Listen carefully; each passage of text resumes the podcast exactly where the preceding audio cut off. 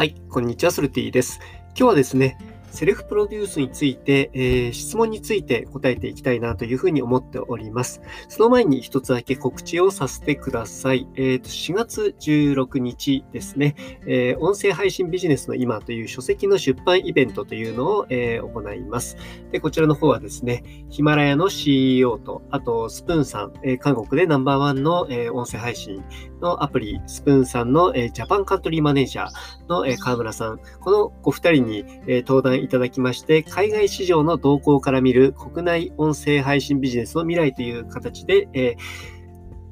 イベントの方をね、えー、していきたいというふうに思っております。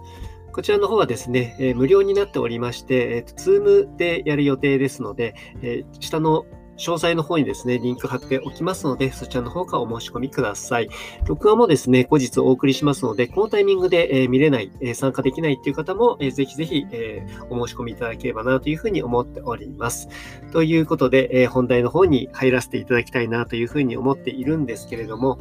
こちらのですね、質問ですね、今回、セルフプロデュースについて、まあ、自分をよく知るために、周りの人に自分のことを聞いた方がいいですよ。まあ、その中でもですね、自分のことを、えー、嫌いだって思っている人、まあ、苦手だって思っている人に、えー、聞くと、さらに自分が見えてない部分っていうのが見えてきますよっていうお話をしたんですけれども、このそもそも苦手な人に、えー、自分のことを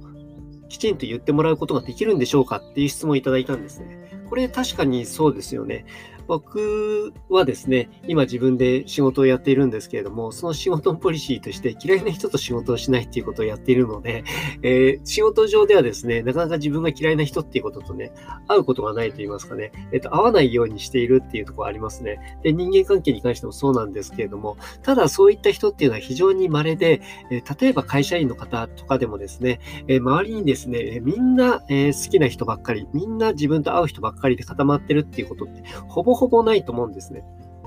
まあそういう人もいると思うんですけど、そういう人はなんかとてもすごい恵まれてるというところで、それは全然問題ないと思います。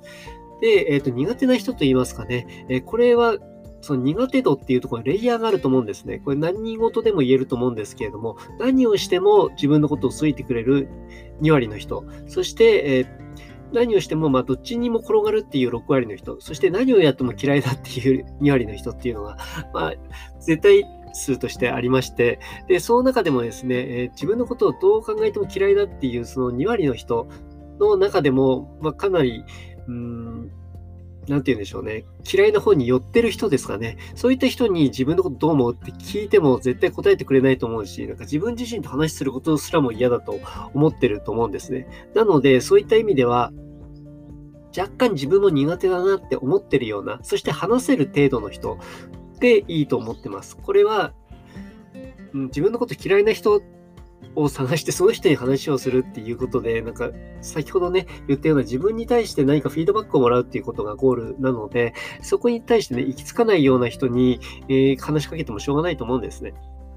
なので、自分の方でも相手の方でも、まあ、若干遠いなっていうような、若干なんかその苦手意識を持ってるような人で、えー、全然いいかなっていうふうに思ってます。で、まあ、そういった一言ですね、自分が見ているものと違う風に、自分を思っているものと違う風に自分を見ていることとかっていうのがあるので、そういった意味ではですね、そういった人の意見っていうのは貴重なんですね。で、その人が、まあ、多分嫌いだと素直に自分に対して何か言ってくれるわけではないと思うんですよ。でもその時に言ってくれてる言い回しとかからも感じられるものってたくさんあるかと思うんですね。で、直接的になんて言うんでしょうね。その人に僕のことどう思うって急に言って聞かれたら結構ビビるじゃないですか。なので、そういった人とは、なんて言うんでしょうね。軽く、なんか社交辞令でも結構なんですけれども、簡単になんか話をするきっかけ作って、なんかその中で、えー、なんか自分自身っていうことに対してね、なんかこんなことで悩んでいるんだけれども、なんかどうどう思うみたいな感じで、なんか相談を持ちかけるような形とかっていうのも有効かもしれないですね。なんかこれは別にその苦手な人以外でも言えると思うんですけれども、なんか人に聞くときにね、こういうふうにやってくださいって言うとね、それだけを直接的にストレートにね、聞いちゃう人がいるんですけれども、なんか変な人だと思われて余計に警戒されると思うので、そこの部分に関しては、なんかその聞き方っていうのは考えた方がいいかなと思います。もしなんかそういったことでね、なんかどういうふうにしたらいいんですかっていうことがあれば、まあ、その Twitter の DM とかでね、質問とかいただいてもいいかなっていうふうに思っております。ということで今日はですね、えセルフプロデュースについて、ま、客観的にね、人に、人からどういうふうに見えるのかっていうのを聞いた方がい